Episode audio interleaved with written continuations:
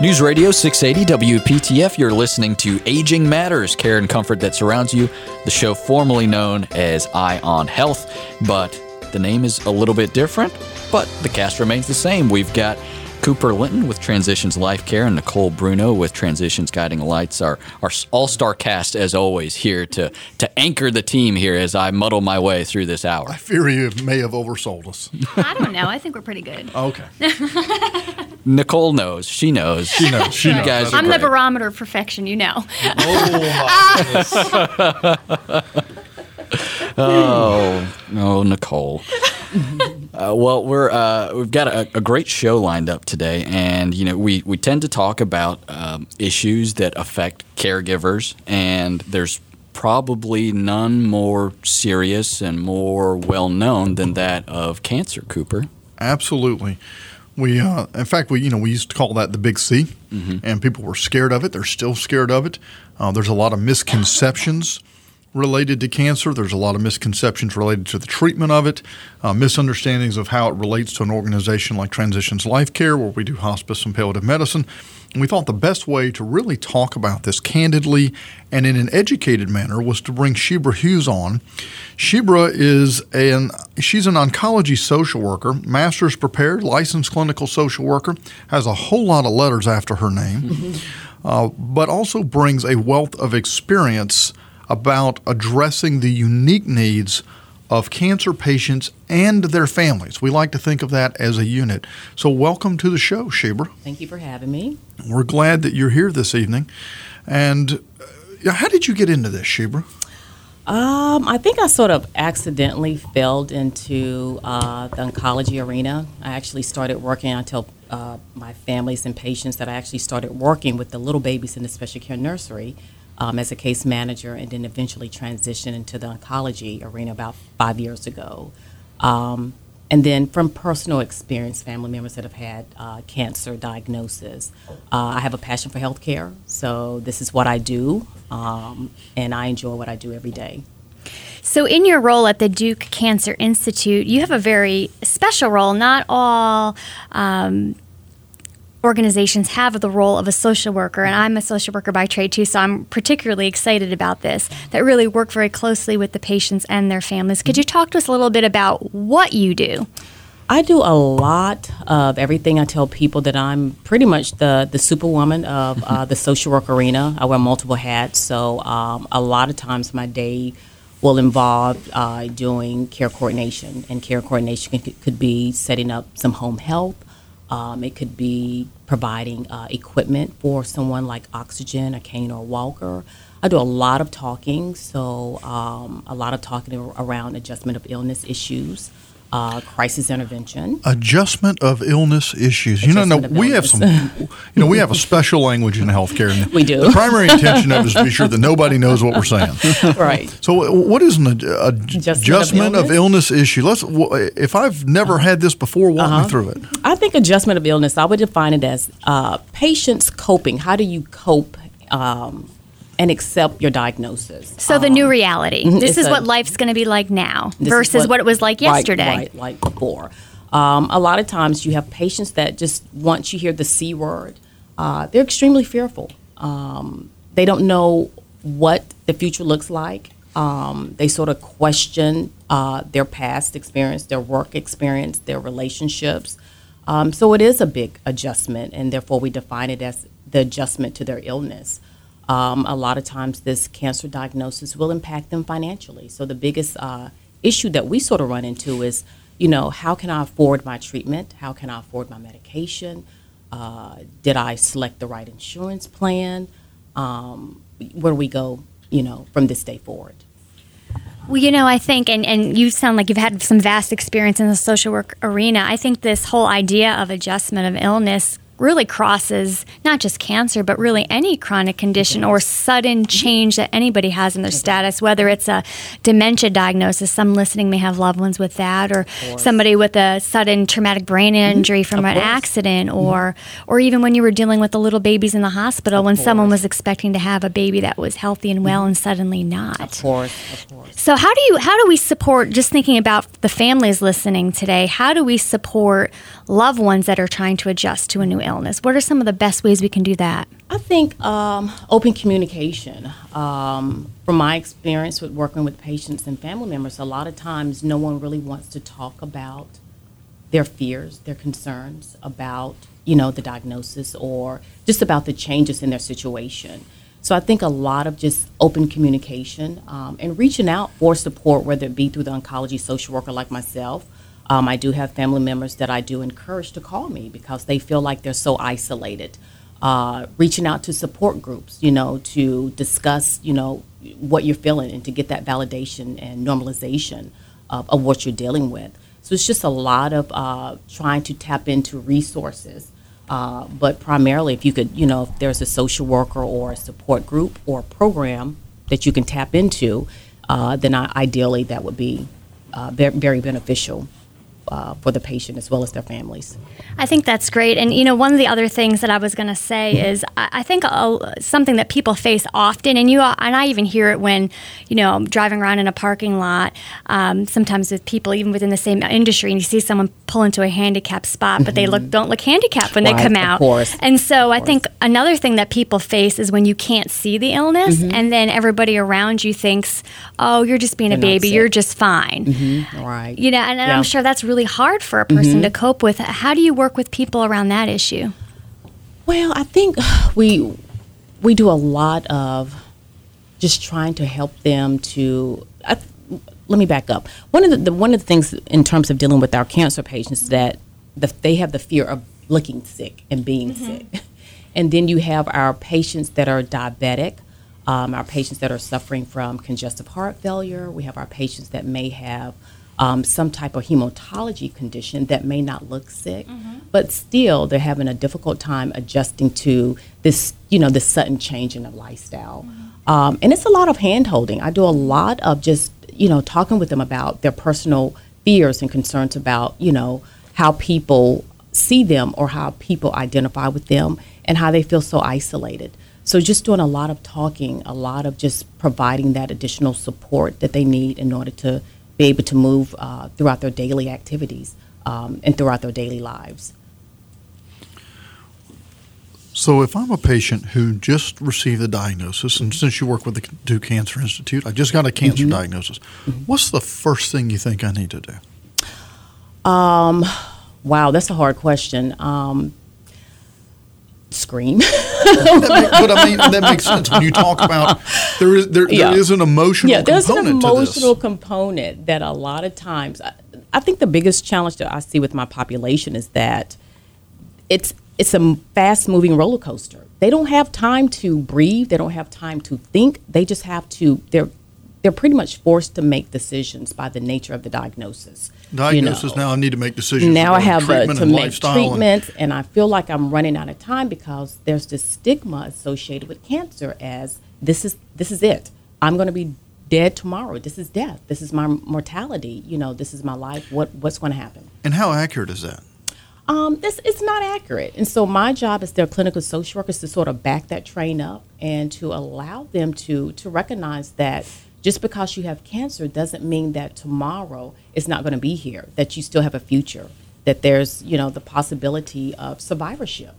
Um, and that you need to take your time. Survivorship by me, not my family. Right, okay. survivorship. I, get, I, I, get, to make it past the illness, not survivorship the by you. That you can survive this. That our patients are living longer. That we have some very aggressive treatments, uh, very effective treatments that are allowing our patients to live longer lives and, and healthier lives and productive lives. And I think that uh, people don't see that, which is one of the reasons why we have a lot of survivorship support groups now that we've established, so that these individuals can see that, you know, I'm I'm able to live and there's somebody else that they can, you know, identify with who's surviving. One of the things that I think I've noticed a shift in, and, and I'm quite sure that you know you're still seeing a lot of um, people get the diagnosis and they think, oh my gosh, life is suddenly mm-hmm. over. But I, I hear a lot of talk and chatter out there not if I'm going to get cancer, just a matter of when, and what type. Mm-hmm. Are you kind of, so I feel like almost people are psychically making themselves just ready for that diagnosis. I think- Maybe WebMD did this to us. I don't know. and I think what it is, I, online, I have a right, cold, and that's and what I'm it gonna die. I Right. think WebMD. You have a lot of social media. You have a lot of individuals that are googling information, and the information is that's out there. Sometimes it's good information, and then you have a lot of bad information. And so, you know, using discretion as you're, you know, searching through social media, as you're googling this information, is very important um, because it can skew your perception of your diagnosis. Our guest is Shebra Hughes here on Aging Matters, and she is with Duke Cancer Centers, and we're going to continue our discussion on cancer and how that relates to caregiving. You're listening to News Radio 680 WPTF.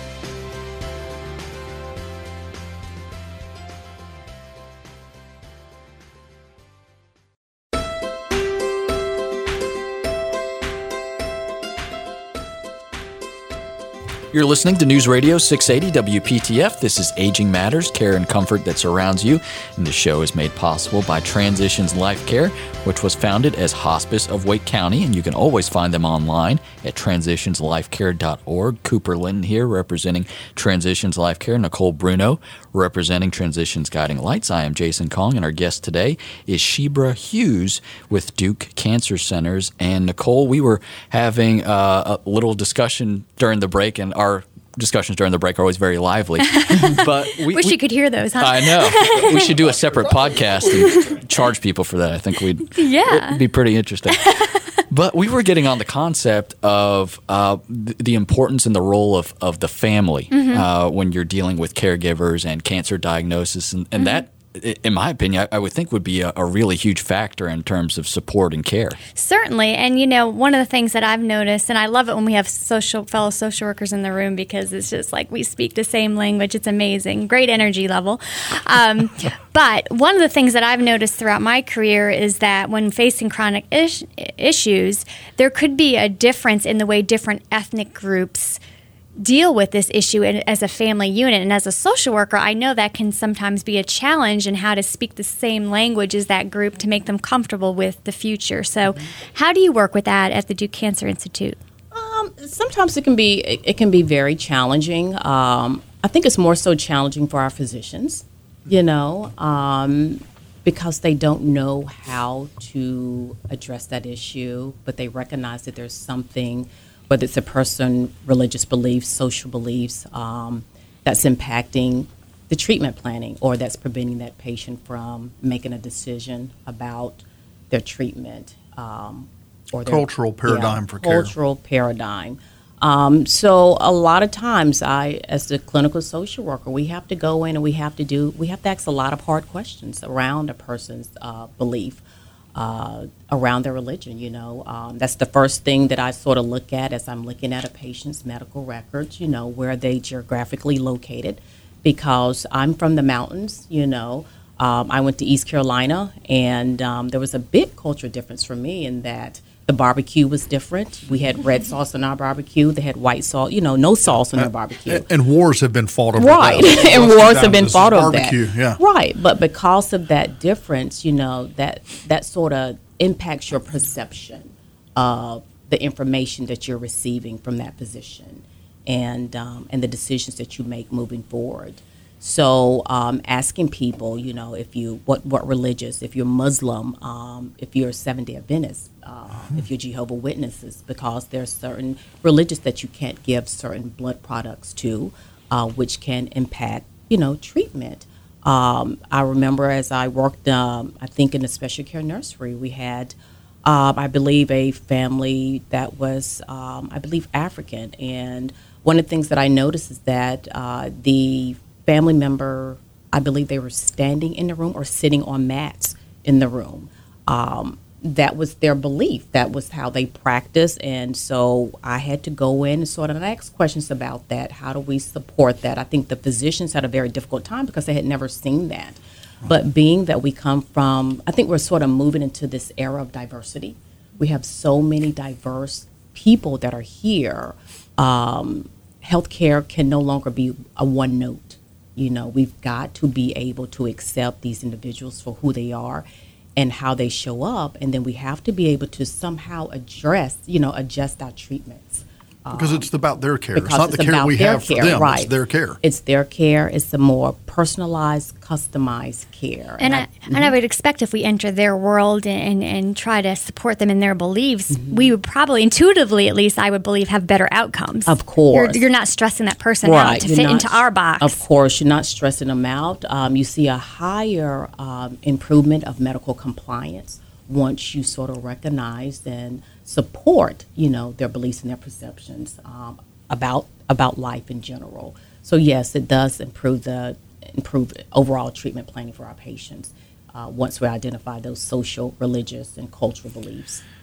And the treatment plans Mm-hmm. that I see now being put together for cancer patients in a, in a variety of cancer Mm-hmm. illnesses. We use this one word cancer, but the reality is there are many, many types of, Of cancer. course. It's not one size fits all. Of course. And I think back to the cancer treatments that I witnessed within my own family many years ago. Uh, and I look back on it almost like we were practicing medicine in the dark ages. You know, we uh, the, the the degree of chemotherapy and radiation that was used um, often killed the patient instead of the cancer actually doing it. And now, this sophistication that is available in the treatment of this course, yeah. has really taken the word terminal right. off of cancer. Mm-hmm. It really doesn't has. mean people don't die of cancer, but Right. I mean, at one time in hospice, we treated 90 plus percent of our patients Mm-hmm. were cancer patients. Mm-hmm. Now it's around 40 percent. I mean, it's cut by over awesome. over half, mm-hmm. and it's because. The treatment for this is changing, and I'm not sure that families grasp that. And it's part of the, they're still living with that paradigm of the old treatment, and right. it drives this fear. Right now, we have a lot of good uh, therapies that are out there. We have uh, what you call, you probably have seen a lot of commercials about these targeted therapies that target um, different hormones um, or mutations that are expressed by that cancer. Um, it used to be that 20 years ago, 30 years ago, that they would use these just very general chemotherapy type like a broadband antibiotic, broad, right? Just, a treat broadband, everything. treat everything, Yeah. blow scorched earth right. policy. We're going to take everything out. Whereas now, when you have this targeted therapy, it sort of targets this one particular, um, I guess, hormone that's expressed or mutation that's expressed by that particular cancer. So it doesn't go in and doesn't destroy everything. It only destroys that particular that particular cancer in that particular location. Sheba, is, is it a fair thing to say, and I ask this question out of my usual degree of ignorance, that cancer should be less scary now than it's ever been? Not, not that it emotionally doesn't deserve to create fright, Right. Mm-hmm. but the facts of it are we're able to live with cancer and, Right. and beat cancer Right. like never before. I think right now, uh, with these targeted therapies, uh, with patients that are living longer, with research that, you know, comprehensive research right now in terms of cancer, um, people should be less fearful. Um, there's a lot of supportive resources now. Um, I think healthcare is evolving on a daily basis. Uh, treatment is much more customized and is tailored to meet the patient's needs. Uh, so I think in terms of taking that fear piece down or out of the scenario, I think people are fearful, but they need to recognize that you shouldn't be as scared in this day and age. And I think that has an impact on caregivers because now we're, we're dealing with a longer expectation of dealing with this illness. Of course. This isn't this short term tragic piece, it's really a longer term long-term. chronic. And that really can have an impact on families. It can, because I think a lot of times what happens is that you have patients that go through treatment, and um, and they think that once we're done with treatment, it is over. This is it. I don't have I can close this door. But then they start having these residual side effects. You know, the chronic illnesses. You know, the chronic maybe some neuropathy, uh, long-term neuropathy that patients may deal with. Or even once you get that diagnosis and that all clear after five years of no treatment and you're Uh-huh. Right. not seeing your oncologist anymore, I've seen Facebook post after Facebook post of friends and family that it's scary to step Right. out there in that world without knowing every six months you got a scan to say the that you're clear. of course. So I mean, I mean, does, does your support extend past that time? Can We they do. access somebody like we you? We do. We just, like I had mentioned earlier, that we have established the survivorship support group because we have those patients that, you know, that will call me two years out. I just had a patient that called yesterday who, you know, is fearful of the cancer re- reoccurring. Uh, if they get a slight cold, you know, if it's flu season, um, if they're not, if they sort of get a temperature at night, then they're very fearful that this cancer is going to return you know, what do I need to do? So a lot of times they will call the, uh, the Cancer Center for that additional support. But then we also have established some survivorship clinics where patients come in at least six months or to a year to get reevaluated, to get rescanned, just to make sure that everything is still, you know, looking good with them, that they're not having any uh, ongoing problems.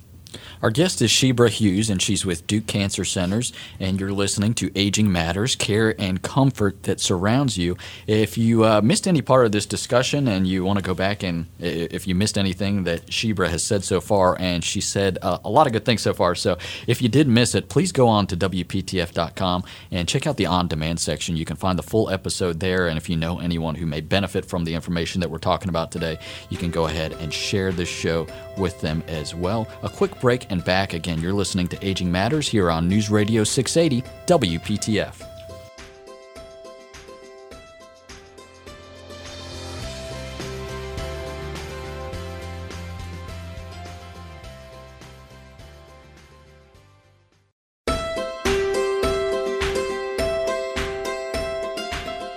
News Radio 680 WPTF, you're listening to Aging Matters, a service of Transitions Life Care. And here supporting Transitions Life Care is Cooper Linton, Nicole Bruno with uh, Transitions Guiding Lights. I'm Jason Kong. And Cooper, uh, I've learned a lot this show, um, particularly about cancer and a lot of the stigma around it and the improvements that we're seeing in cancer care. But one of the things that uh, I, I appreciate the most about this show is that we talk about the topics that a lot of people don't want to talk about. They, they're probably thinking it when they're in a caregiving situation, but they may be afraid to talk about it. And we need to have a conversation about what happens when you have a cancer diagnosis and the hopeful outcome doesn't happen. We're just going to get a little deeper now, I think, on some of these issues that are probably on people's minds and they just don't want to even dare say.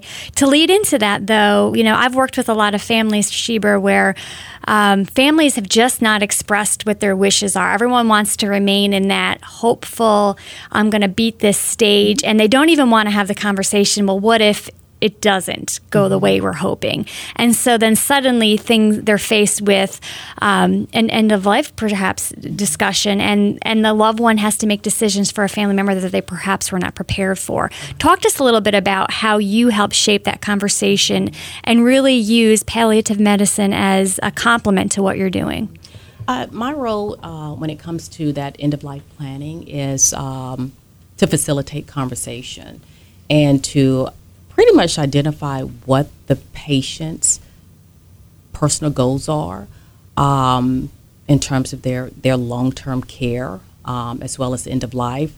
Um, I actually had a conversation uh, probably about two years ago with my 92 year old grandmother uh, around end of life planning. Um, as the clinical social worker and work with the Cancer Center, we try to encourage patients to start that discussion as early as possible. Um, as a former case manager, one of the things that I would see in the hospital is that when you didn't have that conversation, there was always a lot of confusion about, you know, what to do, how to do it. Should I, you know, uh, move forward and, and allow them to be put on a ventilator? Um, should I allow them to have the IV, you know, um, fluids or um, the integral uh, feeding tubes uh, towards the end of life because the discussion didn't take place early enough? Um, so to to avoid that, I would encourage individuals and family members to think about having that discussion early. Um, we sit down and we talk at length about the patients, about their goals. Uh, we use that palliative care as an extension, as well as hospice as an extension of our services uh, for the cancer center uh, patients, because we want to make sure that these individuals have a good quality of life. Um, my ultimate goal for my patient is to make sure that that they are healthy and that they are satisfied with their decisions and that they have a really good outcome, whether it's with treatment or without treatment, um, which is why we uh, make referrals to Transitions Life Care for that additional support in that matter. I think a lot of folks, pardon me, have the misconception that if they pursue palliative care, that means that they are going to cease pursuing curative care. And it's really not the case. It's not the case. Uh huh. Yeah, with palliative care, a lot of times we use that palliative care um, for symptom management um, or symptom surveillance. So it's almost like we always I always describe it describe it as uh, as doctors making house call. Uh, patients can still have palliative care, which is symptom surveillance, where um, a nurse practitioner may go out to the house periodically to check on the patient just to see how they're doing medically. They may not be able to actively provide treatment in the home, but at least they will serve as the doctor's eyes and ears um, um, to support that patient and provide that family as well as the patients with that reassurance. Uh, family members are very, you know, fearful of not being able to medically manage their loved one uh, that has a chronic illness, and that palliative care provides them with that that additional support. It sort of takes that stressor off their plate um, in an in-home environment. Um, in terms of the hospice, we, we like to start that if possible. If we have patients that unfortunately that are just not doing that well uh, with treatment, or um, they're sort of struggling, they're not responding, uh, the outcome is, is not as, as what they anticipated. Uh, then hospice is um, it's an extension of the service to manage those symptoms um, in home. Uh, we just have those patients that you know, we, we do have a lot more patients that do not want to pursue treatment, to be perfectly honest. Um, and as a medical provider, we have to support that.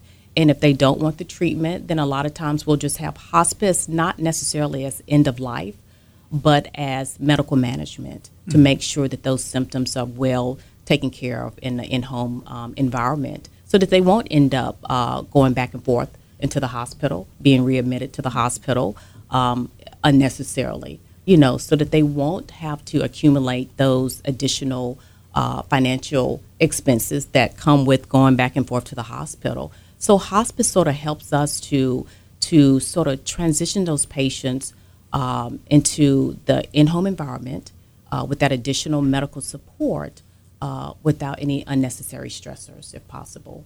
And interestingly, the studies are coming out now that further uh, confound the misconception that hospice shortens life.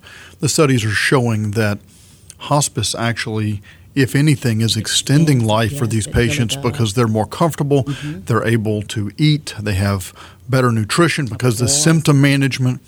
Um, and it really is shifting from the idea of hoping for a cure Mm-hmm.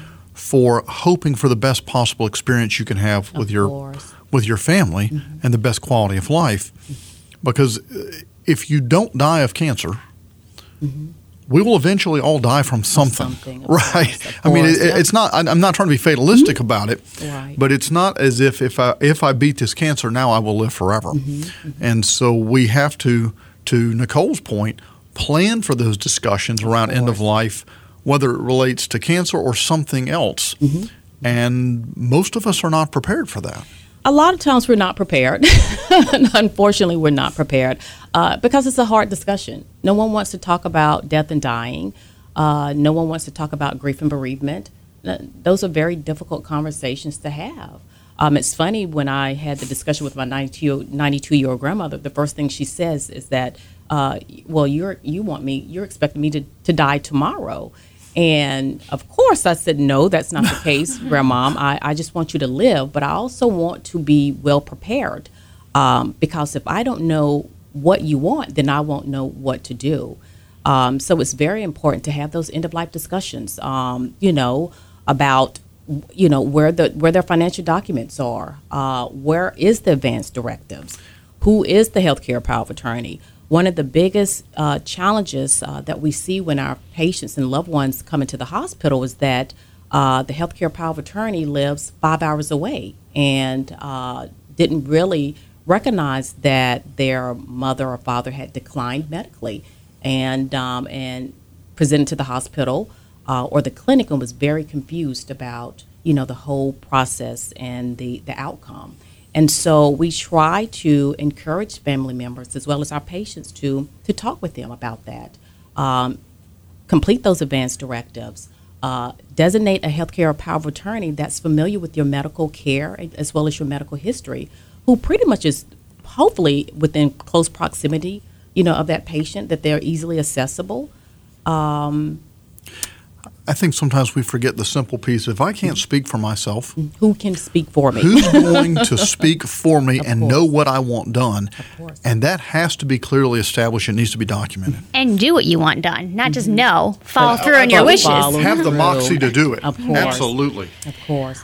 You know, Shebra, I'd love to hear a little bit more specifically about the, actually the Duke Cancer Institute. We haven't taken much time to talk about, you know, specifically what you do and, and maybe perhaps what some of the differentiators are and what makes you all so special.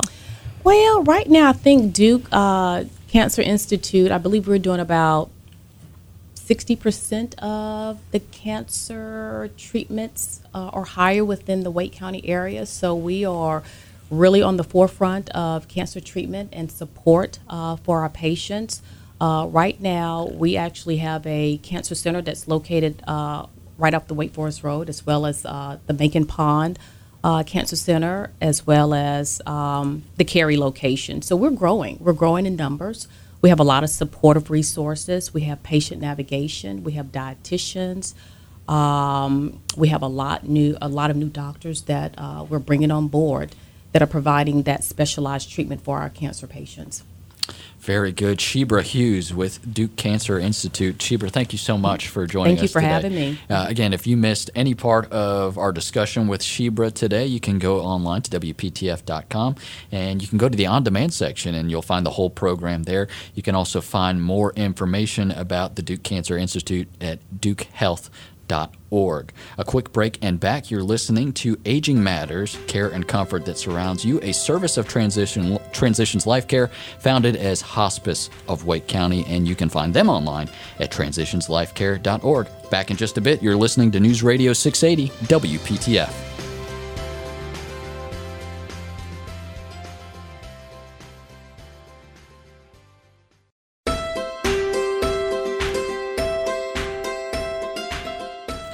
News Radio 680 WPTF. This is Aging Matters, the care and comfort that surrounds you, formerly known as Eye on Health. Name has changed, but the cast remains the same. I'm Jason Kong, alongside me, as always, Nicole Bruno with Transitions Guiding Lights, Cooper Linton with Transitions Life Care. And Cooper, we just wrapped up a discussion with Shebra Hughes from the Duke Cancer Institute, and she uh, provided us with some really insightful information and uh, kind of detailed how that process works out. But I guess the next question is well, how does uh, Transitions Life Care and Transitions Guiding Lights factor into this? I think one of the first pieces that you see patients dealing with is, as Shebra said, is first the fear. And then the next question is, okay, so what do I do now? And part of that is related to the disease and the treatment. But the treatment happens, you know, at the Duke Cancer Institute or wherever your oncologist is working with you, but you still have to live at home. You still have a family, and those there are caregiver support issues that come up that may be related to mobility. It may be related to uh, making alterations in the home. Uh, it may be a need for uh, legal services or financial services, and people are often overwhelmed and at a loss as to where to go, and they don't realize that they can actually get help finding those resources through Transitions Guiding Lights.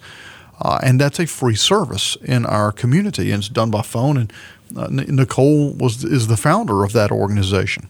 So uh, you deal with these calls, and, and your staff deal with these calls on a routine basis, Nicole. We do. And, you know, one of the things I think we need to think about as well is not only is it difficult for the individual, it's difficult for that family and support system around them, but then on top of that, that person is not an island, and there may be a situation where those family members were also caring for someone else in their family. And now all of a sudden there's a cancer diagnosis, and they still have small children at home, and now they still have their elderly parents. So a lot of times when people call us, it's not even necessarily just about that one particular issue. It's just a whole, almost hornet's nest of issues going around, and we have to figure out which one is the one we have to deal with first, plug the hole, and then we can get to the, fur- uh, the further areas outward. Well, I think we're seeing more and more compounding caregiver issues as we're seeing a population that's aging at this dramatic rate, people living longer, Yep. um, dealing with multiple diagnoses or comorbidities, as we like to call them.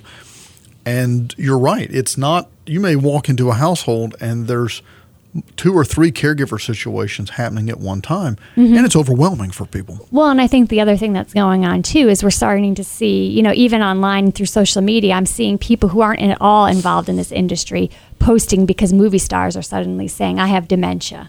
I have this, I have that. And people are saying, oh my goodness, this is an epidemic. So I think now people are really starting to realize, you know, it's not necessarily just going on in their family unit, it's affecting people broadly throughout this country and world. Well, aging and mortality are pretty much broad-based issues.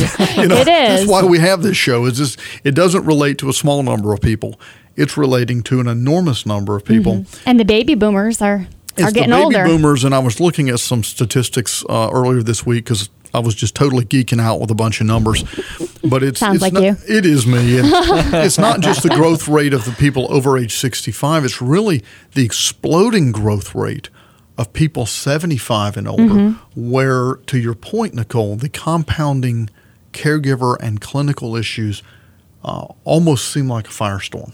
And then the, those of us in the room here, I wouldn't say all three of us are in this range, but the 40 and ups in this room, uh, I'll, I'll own that one. I will too. So I guess that means Jason's not. I, I feel it. You feel it, especially You today. can see it from where you're sitting. That's right. that But it's starting to impact us because now we've got all these 65 and uppers that were in our circles of lives that are starting to face some of these huge issues, and it's it's there are there, there's just not going to be enough hands. It's it's a big problem. So transitions guiding lights, transitions life care are options to go to both online or to call transitions guiding lights uh, to do a telephone consultation and get the ball started.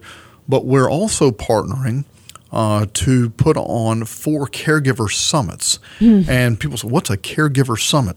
Well, it is an event, a one-day event designed to bring caregivers together with resources all in one at one time in one community. We hold one of these in Raleigh, we do one in Durham, we do one in Chapel Hill, and then we hold one in Harnett County. Mm-hmm. To try and put these events closer to people so that travel's less of an issue. Mm-hmm.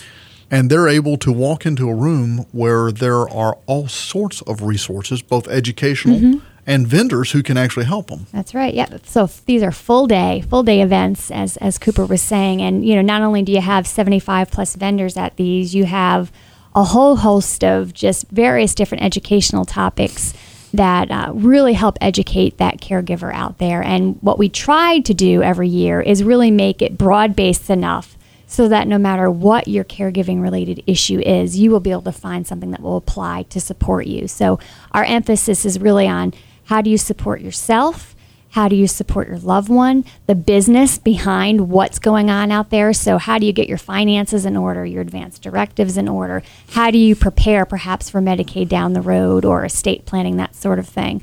Um, and then all the way to, you know, sometimes we do get into specific disease tracks because there are certain diseases out there that seem to create more of a care- caregiving crisis for a longer amount of time than others, such as Alzheimer's and dementia. So um, these conferences start or summits start um, in June and then they go all the way through October. And each one has very different uh, educational opportunities available. Yeah, and it seems like it would be such an impactful event because not only do you have all the resources there available in front of you across a, a multitude of the spectrum there, but you've also got other people there and you realize, hey, I'm, I'm not alone. That's you know, I'm right. not the only one dealing with this. That's huge. And you know, we we look at uh, Cooper's talking about what a number geek is. He he is when it comes to the summits. I'm a number geek too, and we look very closely at our evaluations of our caregivers and across the board. One of the biggest things people get out of it, obviously, they love the education and they want more. They wish they could attend every possible session. But the fact that they sit in the room when we all come together and see five, six hundred other people around them and realize they are not the only ones. And just being able to sit at a table and have a conversation about what's going on, or just know that people sitting next to them understand. And you just literally see a weight lift off of the shoulders, and people look like they're five inches taller by the end of the day. Well, some of these folks assume that because they're a caregiver and they're taking care of someone, they can't get away to actually go to the caregiver summit. Uh, one, we try and put these out far enough in advance people can plan for having some in-home services.